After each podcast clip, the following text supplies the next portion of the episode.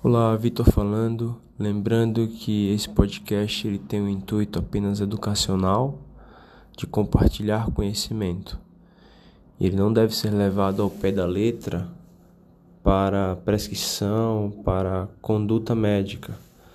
Até porque toda conduta ela deve ser individualizada para cada paciente e os protocolos de cada instituição devem ser seguidos à risca.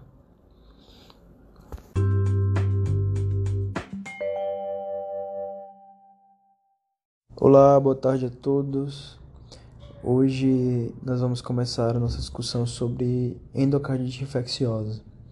A endocardite infecciosa é uma infecção do tecido endocárdico causada pela aderência de bactérias, de fungos e agentes patológicos a trombos que são formados pelo turbilhonamento e lesão endotelial, principalmente nas válvulas cardíacas. Até por isso, pacientes com cardiopatia estrutural, principalmente valvopatias, eles estão bastante predispostos a apresentarem essa infecção. Estima-se que 80% dos casos sejam em pacientes que têm alguma cardiopatia estrutural, valvar, ou cardiopatia congênita, ou algum dispositivo intracardíaco que esteja causando lesão endotelial associado. As válvulas cardíacas mais frequentemente acometidas são a mitral em 40% dos casos, a aórtica em 38% dos casos, a tricúspide em 12% dos casos e a pulmonar, que é mais raro, 1% dos casos. Existem vários fatores de risco associados à endocardite, como já foi dito, o principal deles é a presença de anormalidade nas válvulas cardíacas. E as mais associadas, principalmente quando a gente fala em válvula nativa, são a doença reumática valvar, principalmente a válvula mitral, e o prolapso mitral. Já na válvula aórtica, a presença de insuficiência aórtica aumenta bastante o risco de endocardite.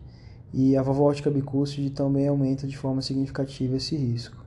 Já em pacientes maiores que 65 anos, o que a gente mais encontra é a presença de estenose aórtica por degeneração calcífica associada à endocardite. A presença de doença cardíaca congênita também é bastante frequente e bastante significativa. Outros fatores de risco estão relacionados à permanência de catéteres de longa duração, de dispositivos cardíacos implantáveis, que são um substrato para a formação de biofilmes, a formação de realmente infecções bacterianas relacionadas a esses dispositivos. São vários os patógenos relacionados à endocardite infecciosa, sendo que os típicos são o streptococo, o estafilococo e o enterococo. O streptococo, o mais encontrado, é o streptococo do grupo viridans, presente na cavidade oral, e considerado aí o mais comum em válvula nativa. A apresentação típica dessa infecção é uma infecção subaguda crônica que se desenvolve semanas a meses. Lembrando que a endocardite ela é separada também com relação ao seu tempo de apresentação. O paciente que se apresenta com mais de 6 semanas, ele tem uma apresentação subaguda crônica, e com menos de 6 semanas a gente considera uma apresentação aguda. Em uma separação mais acadêmica, na prática, nem sempre é assim. Então, o streptococo do grupo viridans ele tem uma apresentação mais subaguda, de semanas a meses, com queda do estado geral e febre baixa. Outro streptococo que é mais raro de estar relacionado, mas que também pode ser encontrado em culturas, é o streptococo beta-hemolítico, outro patógeno de orofaringe. E, diferente do streptoviridans, aqui a apresentação ela é mais aguda e com maior virulência e maior destruição valvar. O streptococo beta-hemolítico é encontrado em menos de 10% dos casos, mas costuma se apresentar de forma bem grave. Outro streptococo é o streptococo galolítico, conhecido antigamente como streptococo bovis, e quando a gente encontra esse agente, a gente tem que obrigatoriamente investigar uma possível lesão no trato gastrointestinal. Geralmente está relacionada à presença de neoplasia, que facilitou a translocação bacteriana. Já o Streptococo pneumoniae, principal causador de pneumonia comunitária, ele também é raro, menos de 10% dos casos, mas a apresentação costuma ser, assim como no beta-hemolítico, uma apresentação aguda, com bastante destruição valvar, e que frequentemente precisa de cirurgia para ser solucionado. Já o estáfilo, o mais comum é o Staphylococcus aureus em válvula nativa, é o segundo mais comum depois do Streptococcus viridans, e geralmente está associado a uma apresentação bem agressiva, com bastante virulência e grande destruição valvar e toxemia sistêmica. A mortalidade na infecção por Staphylococcus aureus nas válvulas esquerdas, aórtica e mitral, ela é altíssima, a despeito da terapia, passa de 50%, mesmo com a cirurgia precoce. Já nas válvulas à direita, o prognóstico é um pouco melhor e geralmente está associado ao uso de drogas intravenosas e a chance de cura é bem maior. Outro estáfilo bastante frequente é o estáfilo coagulase negativo e podem ser contaminação.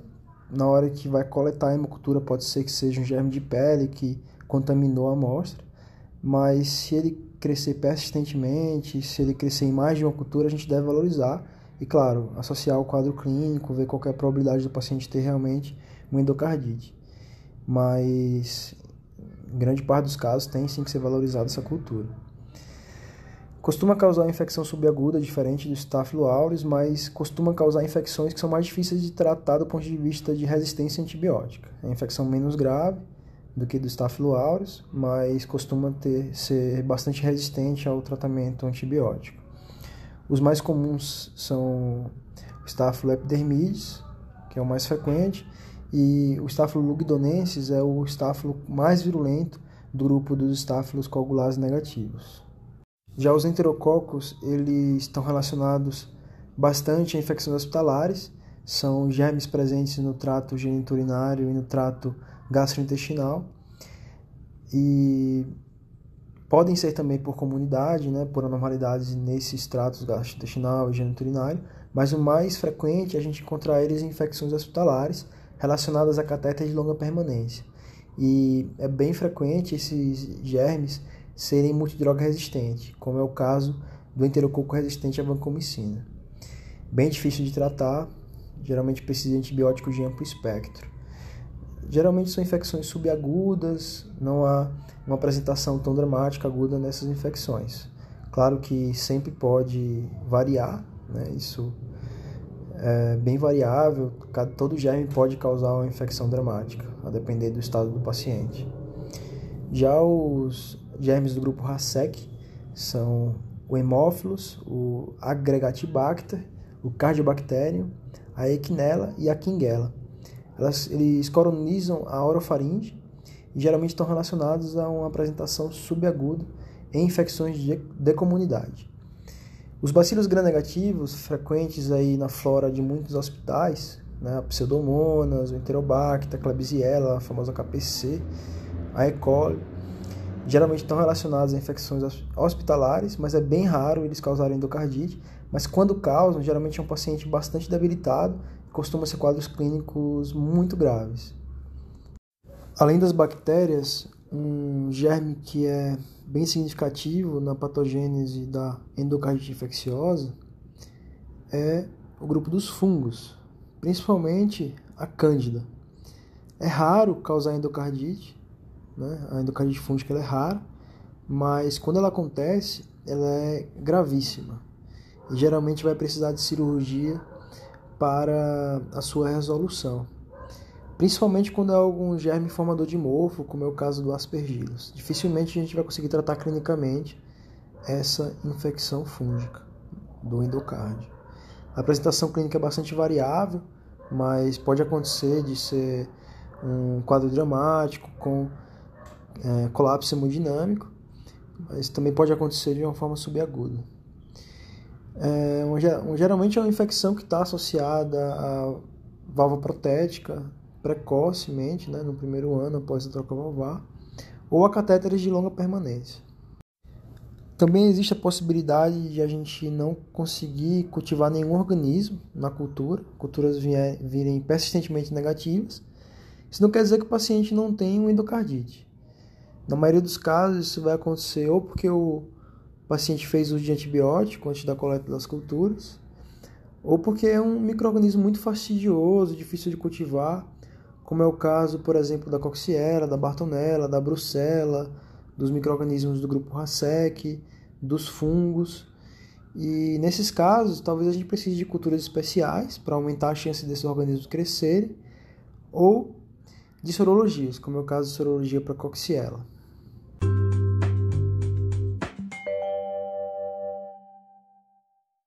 A apresentação clínica ela vai depender muito da virulência do patógeno que está causando a endocardite, né? Pode ser mais agudo, mais crônico, da extensão da destruição valvar e perivalvar, da presença de embolias sépticas e da presença de vasculite por imunocomplexos. 80% dos pacientes eles vão ter febre, lembrando que nem todos vão ter, né? 20% podem ser muito imunossuprimidos, podem ser idosos, podem já ter tratado com algum antibiótico antes de chegar para a gente atender e podem se apresentar febris. Essa febre ela costuma melhorar após uma semana de tratamento e aí se não melhorar com 7 dias, a gente tem que pensar na possibilidade de ser um micro-organismo resistente ao tratamento ou de estar acontecendo extensão paravalvar, como não é o caso de um abscesso paravalvar, de existirem focos extracardíacos, como por exemplo um abscesso esplênico, ou de um catéter de longa permanência estar perpetuando a infecção. E aí a gente tem que dar um jeito de abordar esse catéter. Em apresentações mais crônicas, o paciente pode chegar com queda do estado geral, perda de peso, o que confunde com outras patologias, né? Mas sempre tem que ter endocardite em mente. E o paciente que chega dispneico, com sinais de insuficiência cardíaca aguda, descompensada, geralmente é porque ele está apresentando uma regurgitação valvar muito grave, o que está causando essa insuficiência cardíaca, o que é uma complicação bem importante, é a complicação mais comum, acontece em 30% a 50% dos casos, e é uma indicação de cirurgia. Se o paciente chega com dor torácica, pode ser, no caso de endocardite direita, um TEP, né, uma embolia pulmonar, ou, no caso de endocardite esquerda, pode ser uma embolia coronariana. Claro que o quadro infeccioso sistêmico pode também causar mialgias, e isso aí vai estar no diagnóstico diferencial. No exame físico, a gente vai buscar na ausculta cardíaca sopros novos de regurgitação, ou uma piora de algum sopro antigo. Às vezes é difícil valorizar essa piora de sopro antigo, porque só uma alteração hemodinâmica, o paciente está mais hipervolêmico ou mais hipovolêmico, pode mudar o sopro. Então, a gente vai valorizar mais um novo sopro do que uma piora do sopro antigo. E 50% dos pacientes vão apresentar esse novo sopro. Lembrando que em endocardite direita e na endocardite relacionada a dispositivos intracardíacos, esse sopro pode não estar presente, inclusive na maioria dos casos ele não está presente. Outra possibilidade é a apresentação com fenômenos embólicos.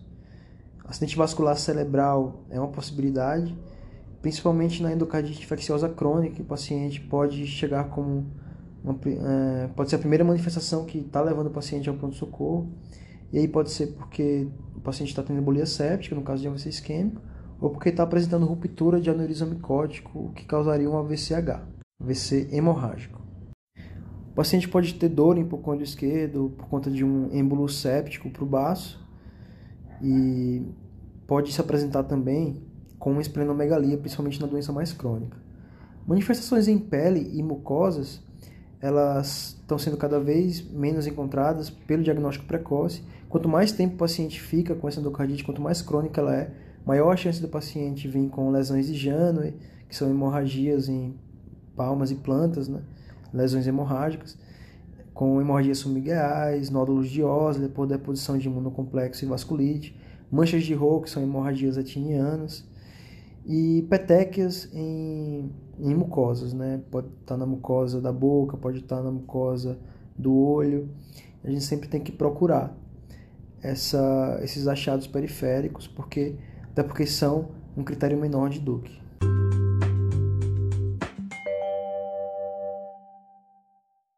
Com relação aos exames complementares, nós sempre temos que coletar hemoculturas, de preferência a gente vai coletar 3 pares e de sítios diferentes.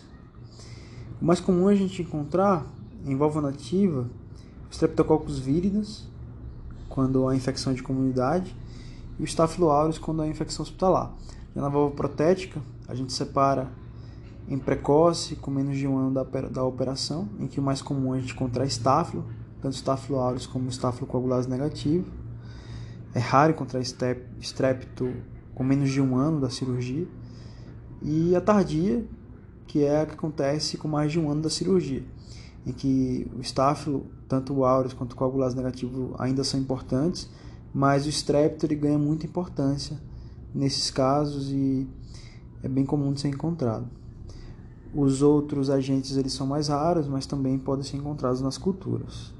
No caso de pacientes em que as culturas não apresentam crescimento, é importante fazer sorologias para Bartonella e Coxiella. E sempre fazer também exames gerais para o paciente, exame de laboratório como hemograma, PCR, VHS, para aumentar a nossa suspeita da possibilidade de uma infecção. A urina 1 também é importante porque pode mostrar uma complicação imunológica, como glomerulonefrite. É importante fazer um eletro, pois bloqueios de ramo novos ou bloqueios atroventriculares novos, eles aumentam a suspeita para um abscesso paravalvar, que é uma complicação que necessita de cirurgia precoce. Uma haste de tórax, pensando aí numa endocardite infecciosa de válvulas direitas, que podem embolizar para o pulmão e causar pneumonia por essa embolização séptica. E sempre fazer o ecocardiograma. Nós vamos começar com um eco transtorácico. Muitas vezes ele vai ser suficiente no paciente que tem uma boa janela, uma baixa suspeita clínica, para a gente excluir a possibilidade de uma endocardite. Claro que tem que ser baixa essa suspeita clínica e se o paciente ele tiver uma válvula protética, essa suspeita nunca vai ser baixa. Então, a gente nunca pode ficar satisfeito com o eco transtorácico. O eco transtorácico ele tem uma sensibilidade de 60% para a valva nativa, para todos os casos, e 30% para a prótese. Se o paciente tiver uma alta suspeita e o eco transtorácico for negativo, a gente vai prosseguir para um eco transesofágico. Além disso, é importante fazer um eco transesofágico, mesmo em pacientes que a gente já confirmou o diagnóstico com eco transtorácico. Isso em busca de complicações em pacientes de alto risco. Algumas características que colocam o paciente como alto risco para complicações e que há necessidade de a gente fazer esse eco transesofágico de forma precoce é o paciente que tem uma vegetação muito grande, maior que 1 centímetro, ou uma vegetação muito móvel, ou tem uma suspeita de abscesso já levantada pelo eco transtorácico, ou uma nova regurgitação muito grave, ou uma nova disfunção sistólica, ou uma doença congênita complexa, ou uma válvula protética, mesmo que a gente consiga confirmar o diagnóstico no eco transtorácico em uma válvula protética, né? Apesar da baixa sensibilidade, a gente sempre tem que prosseguir para o eco transesofágico, pela possibilidade grande aí de a gente achar uma complicação, que a gente só vai identificar com o eco transesofágico. Outra situação é na bacteremia por Staphylo aureus, em que a chance de complicação ela é muito grande, então há benefícios e é custo efetivo a gente fazer sempre o eco transesofágico nesses pacientes. O eco transesofágico ele tem uma sensibilidade melhor do que a do eco transtorácico. Para a válvula nativa, a sensibilidade é de 90%, e para a prótese a sensibilidade é de 80%. Então, em prótese, sempre fazer o eco transesofágico. A sensibilidade é muito pequena do eco transtorácico e muito maior no eco transesofágico.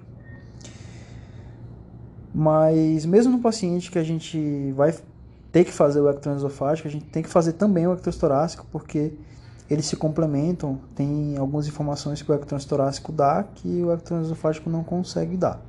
Então, sempre fazer os dois. E lembrar de algumas situações em que o eco transesofágico pode ser negativo. Isso acontece em 10% dos casos, quando é um caso muito precoce, quando há vegetação muito pequena, menor que 3 milímetros, como quando o paciente ele tem uma lesão valvar muito severa, uma estenose aórtica, por exemplo, com muita calcificação, se torna muito difícil de ver a endocardite. E aí, nesse caso, a gente tem que repetir esse eco transesofágico em uma semana, de 5 a 7 dias, para a gente ter certeza que não tem mesmo endocardite.